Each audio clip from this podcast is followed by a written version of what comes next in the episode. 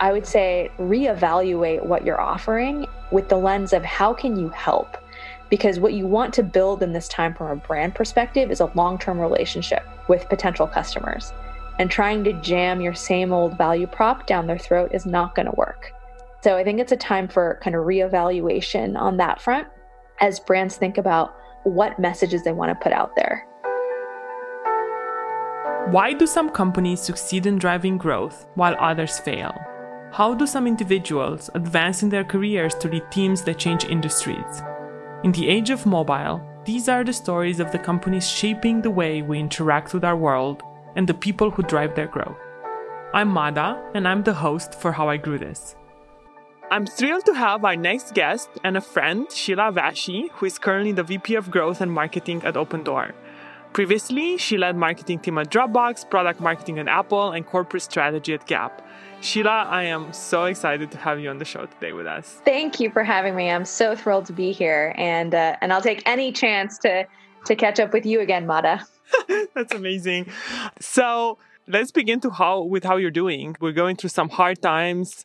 How are you holding up? I feel that this is like what we're experiencing right now is is absolutely unprecedented and we've never been through something like this in in our lifetimes in our parents' lifetimes, maybe in our grandparents' lifetimes.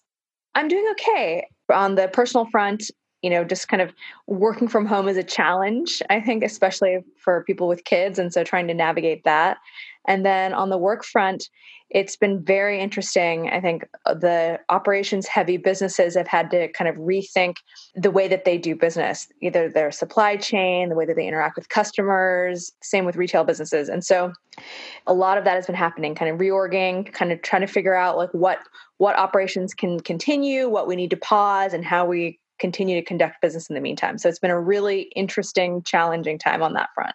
Anything you can share with us? Any any changes that you know you guys have done that maybe you have a recommendation for others to do? Any learnings from all of this?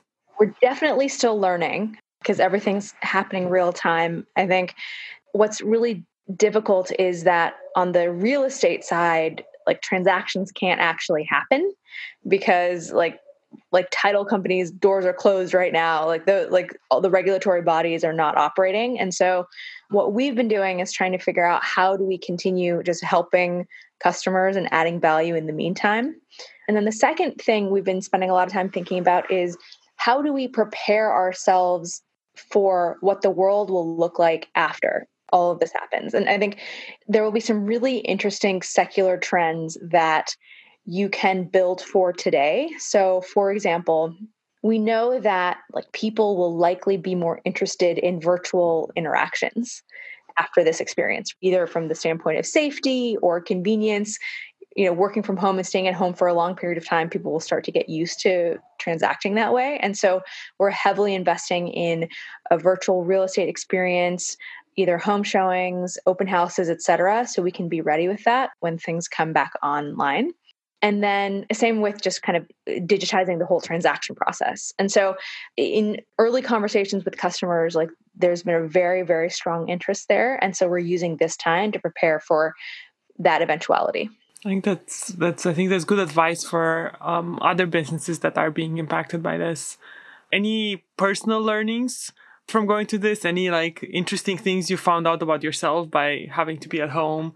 Any tips for coping through this? I think I've asked people seem to have very different ways. I'm sure there are all kinds of creative solutions. I have started to really value rooms with doors. because otherwise there's no way to keep your kids out of your workspace.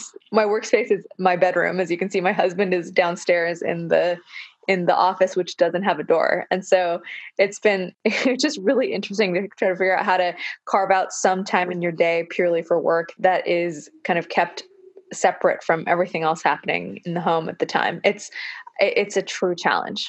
And the other thing that's interesting is seeing how schools have adapted. So my daughter's in preschool one of my daughters is in preschool and even at that level they're pushing into virtual learning.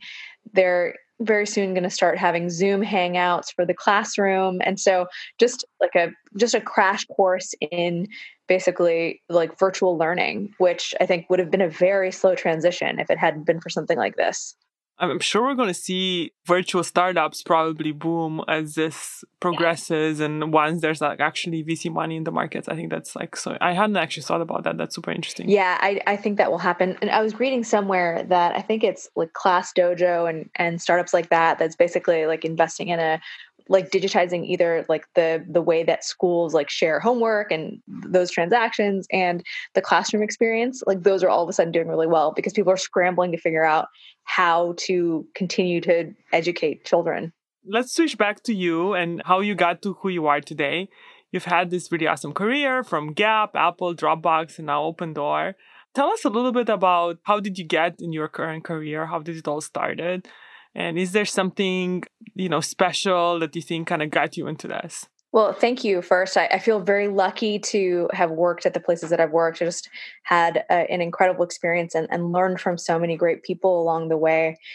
I think one of the things that actually contributed to my proclivity for risk or just trying something new is growing up, I moved around a lot as a child. We I lived in like seven or eight different states and we moved every couple of years. I was always in a new school. And so two things, I got two things from that. One is I just got really used to change and I actually started to crave change. And so like every one or two years I was, I got bored with my situation. I was ready for the next challenge, ready to meet new people and start over again. For better or for worse. There are some areas in my life that's probably not actually the best um, quality to have, but I think that helped me at work because it's been a little bit easier for me to kind of weather whatever's thrown at me new situation, new job, or even like things happening at a company I've been at for some time because I'm used to things always being in flux and, and having to navigate that through that. So that's one thing. I think the second thing is it just helped me learn how to meet new people because I had to do it all the time and develop connections and, and that is so important in your job. So I think childhood wise, I learned from those experiences.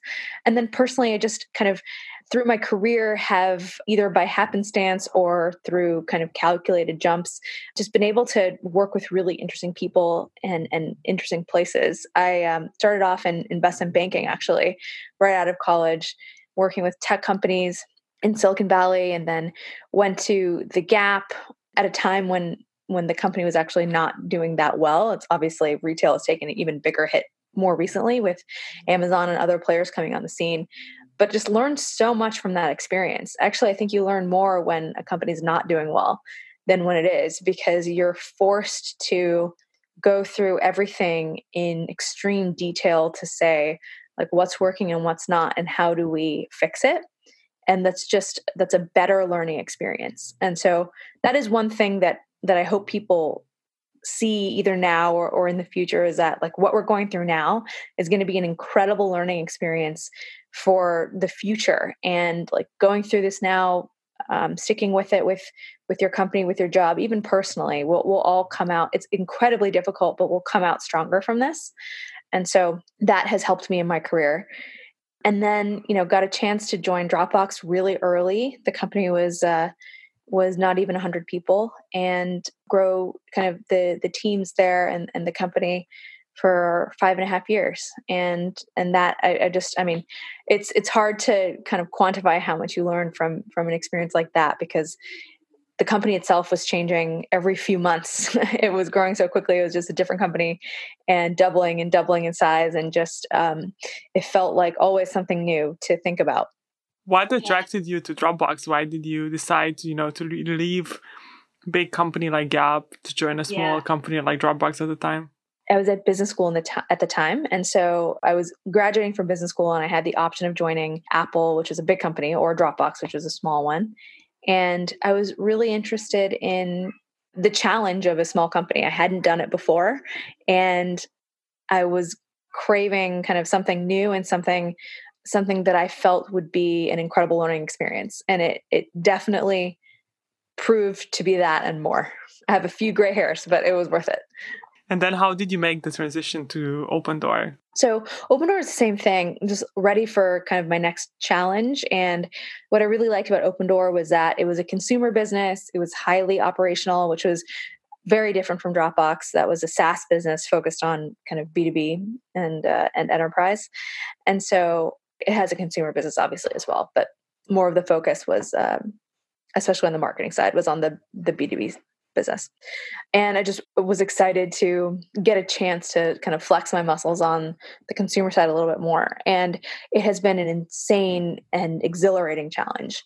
Opendoor is obviously in real estate. So there's a lot of regulations and there's a very kind of intense regulatory environment that you need to kind of work through when doing anything public and um, and it's also obviously right now i think facing kind of a seminal moment around like how people think about buying and selling homes it's one of the very few verticals that is relatively untouched from a technology perspective. I think now that's changing over the past couple of years. And so just a huge opportunity to completely change the way people transact on on their biggest investment. Like their home, a home is the biggest financial investment people make. And the fact that until now it was a paper transaction is just blows my mind. And so it felt like an incredible challenge. And I do think that it will be one of the few very successful companies in the space. That's awesome. Uh, I'm a big fan. Any really interesting campaigns that you helped run at Opendoor that were successful and drove growth? Yeah, a good question. Um, so many. I think what's really interesting about a company like Opendoor or even Dropbox several years ago was that it's the pioneer in a new category. And so when you're so take Opendoor for example, it's the pioneer in the iBuyer category. I don't actually love the term iBuyer, but it's what people commonly refer to kind of the category as. And what's really cool when you're in that position is that your role is not only to build the company, but it's also to build the category as a leader in the space and to introduce people to a new concept and a new a solution for a problem that in some cases they may not even know that they had.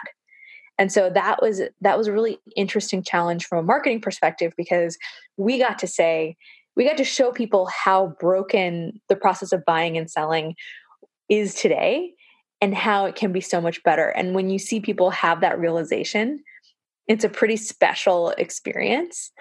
And so so we, we did a lot of campaigns around that. How did you do that? How did you yeah. get them to see that? that that's like so interesting. So one way that we did that was actually just like lining up and we did this in a, in a video format. We actually did this in many ways on the site and content and other things but lining up every step of the process that you actually have to go through if you're trying to sell a home or buy a home and when you're actually going through the transaction, you don't think about everything that you're doing because you're just trying to like get to the end of the process, like buy your house or sell your house. You just want to get there. And so you're willing to do whatever it takes because you're single minded trying to like complete the transaction. But when you take a step back and see, let's say you're selling, the fact that you have to have several meetings and open houses and discussions about financing and maybe a buyer falls through and you have to do some home repair and then you have to come back and relist it and then you have to like and when you line every single thing up it is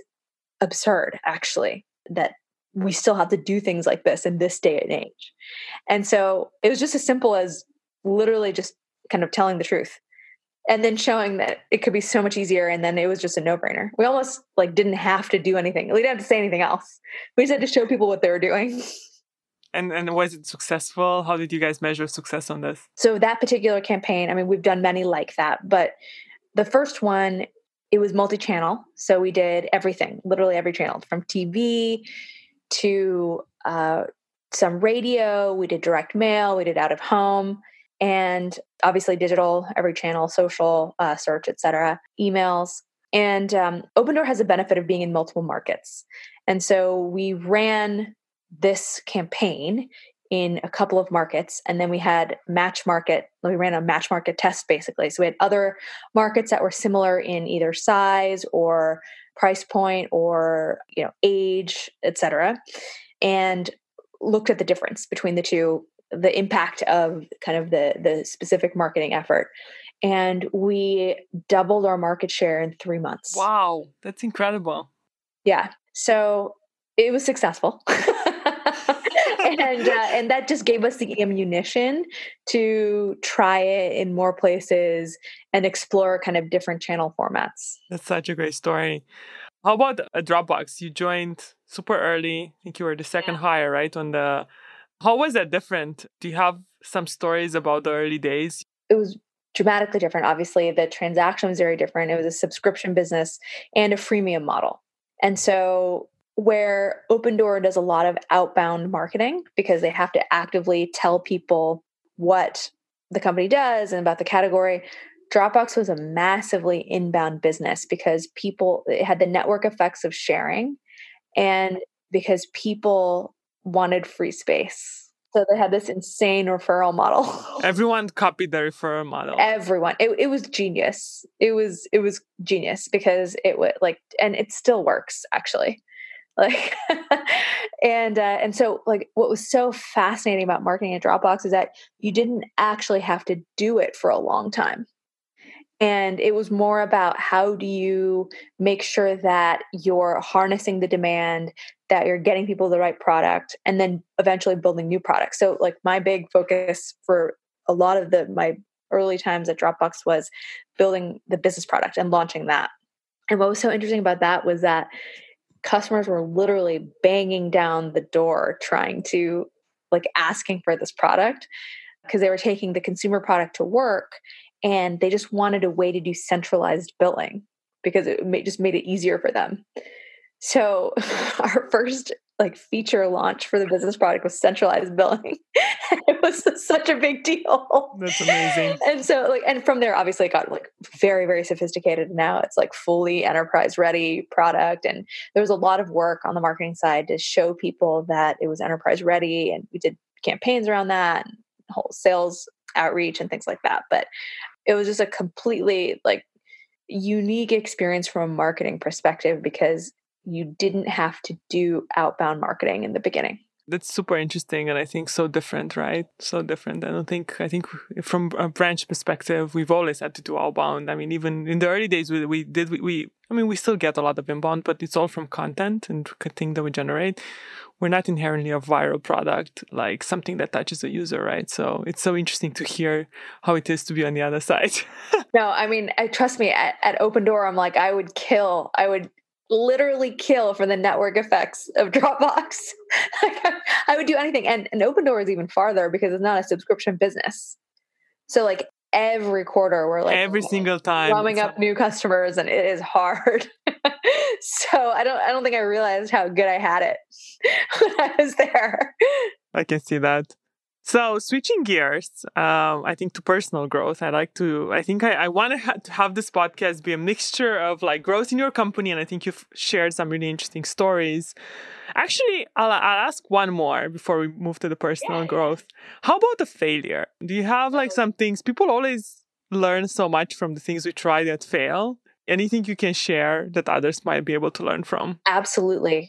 I've failed more times than I can count.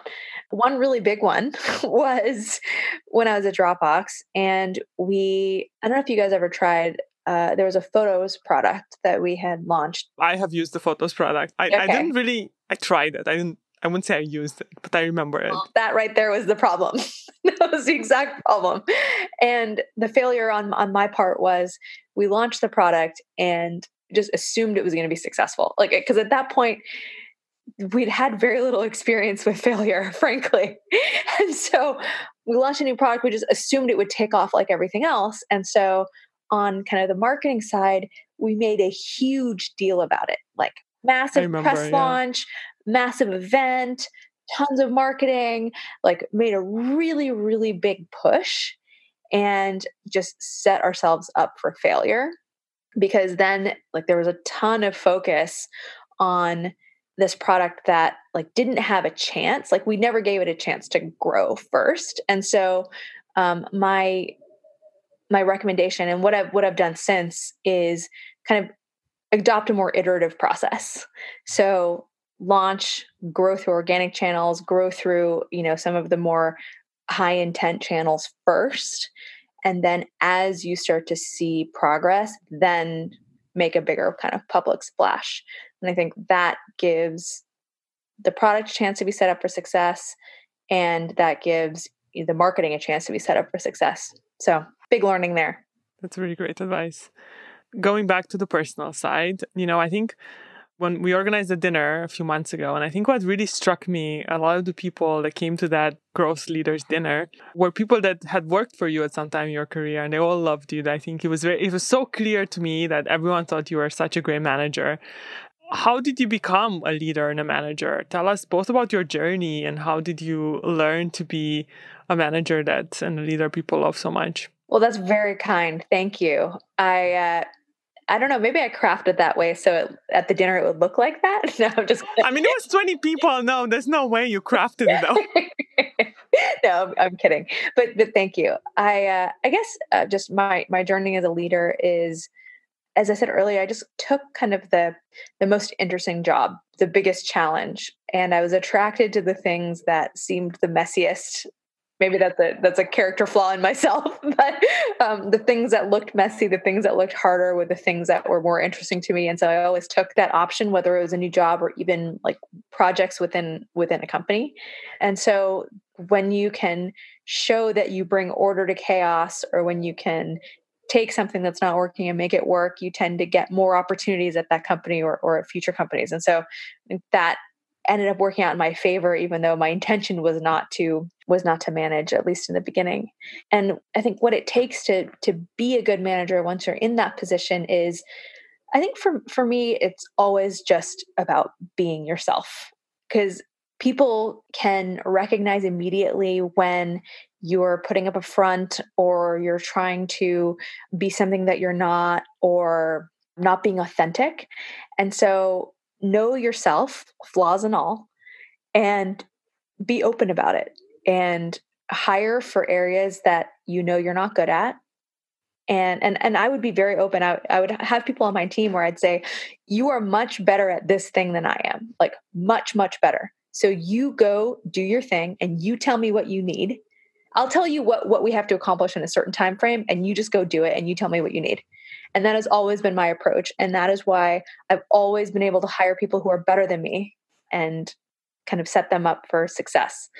So that's the first thing. Be authentic, be yourself, and recognize your strengths and, and failure, or not failure, strengths and weaknesses, and hire people who are good at the things that you're not good at. And then the second thing is just care about your people. Care about the people that you work with, whether they work for you, with you, or you work for them. And I think like if you care, people care back. And I, I just operate at work the way that I do at home. I love that. It's very inspirational. Did you have any mentors that helped you along the way? Any advice for others who are like looking up on a career in marketing and in marketing leadership? I've been thinking about this a little bit. I I have had mentors, but most of them actually have not been in marketing per se. So and I don't think, I think that's just by circumstance. I had a really close mentor when I was at the Gap who was on the, the strategy side, and she had been a partner at, at BCG and then and then was leading the team at the Gap. And I just learned so much from her on how to think critically, how to build a case for something, how to, you know, project manage, how to kind of be strategic. And so, um, and I'm still in touch with her. She's uh, now just doing amazing big things at Nike. And so she was an amazing person to work for. And then the second person I learned an incredible amount from in my career was COO at Dropbox. His name was Dennis Woodside. He was just unrelenting in his pursuit for excellence. And it was really tough, frankly, at times because he was so incredibly demanding. But I've never learned so much from from one person. And I'm very, very thankful for that experience now. So those two people are probably the people I've learned the most from. I'm still in touch with both of them, not specifically marketing, but I think just general kind of good business management that you can apply to any function. That's awesome. It makes me think of my co founders. I feel that way about Alex and Mike. I think their demands for excellence I think I, I had a hard time in the early days with it. I don't think I was quite used to that. So I think uh, having people in your career and life that actually demand more, I think it's really awesome. And it's it's, it's actually yeah, rare. Yeah, that, that's interesting to have it in a co-founder dynamic too. Yeah, I think it is very weird. I think Alex and Mike just like have this like Mike has worked every single day, every single weekend since we started. So it's been almost seven years. His dedication. I've never seen anything like it. And I think it's very similar with Alex. I think it's, I was used to being in environments where, you know, I was like much better than others and like I was the one demanding. So, so being around people that like I felt were more demanding than me was incredibly challenging. And I felt like I learned so much more, more from that than uh, in any environment I've been in before. So I don't think it matters if those people are peers or managers or even sometimes people on your team, right? That's true. That's a good point. That's so interesting. You know, I think to end, I'd ask if you have any piece of advice for people on how to think through this environment and how to provide value, right? Uh, I think as marketers, this is a hard time because customers whether they're businesses or actual people they're like really they're really struggling uh, they have a lot on their mind. Is this a time where we should stop marketing altogether? Should we change the way we approach marketing? What are your thoughts on this? Couple things. So I, I agree it's a really difficult time for marketers right now on many fronts. One because budgets are getting cut. So airbnb came out a couple days ago saying they were cutting their entire marketing budget many many companies will follow suit. Like google and facebook will get hit on the ad revenue side. Like it, it, agencies will get impacted. Like this is a very difficult time. Secondly it's difficult because people don't know what's happening. So they don't know what they want. Unless you're in a kind of a what's considered an essential business right now like healthcare or food delivery or something like it's hard to know whether there's any demand for your service. And so those two things make it really hard to know how to navigate the situation right now as a marketer. And so whenever obviously we've never seen anything on this scale before, but but in those kind of instances previously what I always go back to is two things. Number 1, be incredibly data driven with anything that you do because this is an environment where you need to chase down every dollar and show ROI. You need to understand every customer you're bringing in and the LTV, why, like what's the payback period for everything you're spending. Like those are going to be the things that you need to be able to defend in in this environment. So that's the first piece. And the second piece is more on the brand level. Like how does your brand kind of how can you contribute or help the lives of your customers? Because coming out in a time like this when people are facing you know health scares and potentially job loss and you know our childcare issues and things happening to loved ones and like coming out with the same message and value prop and trying to sell your product whatever it is can seem callous and not helpful. And so i would say like reevaluate what you're offering with the lens of how can you help? Because what you want to build in this time from a brand perspective is a long-term relationship with potential customers. And trying to jam your same old value prop down their throat is not going to work. And so I think it's a time for kind of reevaluation on that front as brands think about what messages they want to put out there. So those are the two things I think that will help either in this time or set marketing teams up for the future. That's great advice. Thank you for sharing. I want to end it on a lighter note um, we have something called a lightning round. So we have three questions. Ooh. We added them to the list fairly late, so I think they were uh, they're the one the fun side. So okay, I'm I'm excited. I'm just looking at them now, so it's just gonna be off the cuff. Okay, so question number one: If you had to delete all the apps on your phone and you only had one app left, what would it be? Oh my goodness, I'm literally looking at my phone right now. I think it would be Instacart. I love that. Because I cannot get groceries from any other app right now. that is, I am experiencing the same thing. And um, Instacart is a branch customer, so I'm supporting them anyway, but on my own go. using them. But it's a, an interesting time for them. It's an interesting time for them. It really is. Okay, if you could have an app to talk to one animal, but and one animal alone, what animal would that be? It can be a specific animal or like a type of animal. I'm just like the rest of the country suckered into Tiger King right now. so I don't know if you've seen that, but it is. No, I, I don't know what Tiger King is. I feel like I live on another planet. Okay, check that out when you get a chance. It is like ne- another world. So I would want my app to talk to the big cats in Tiger King and just find out what are they thinking. Wow. Okay. I'm, I'm going right after we're finishing the podcast. I'm really curious Check right now. it out. And then the last one is what's the most unlikely app on your phone?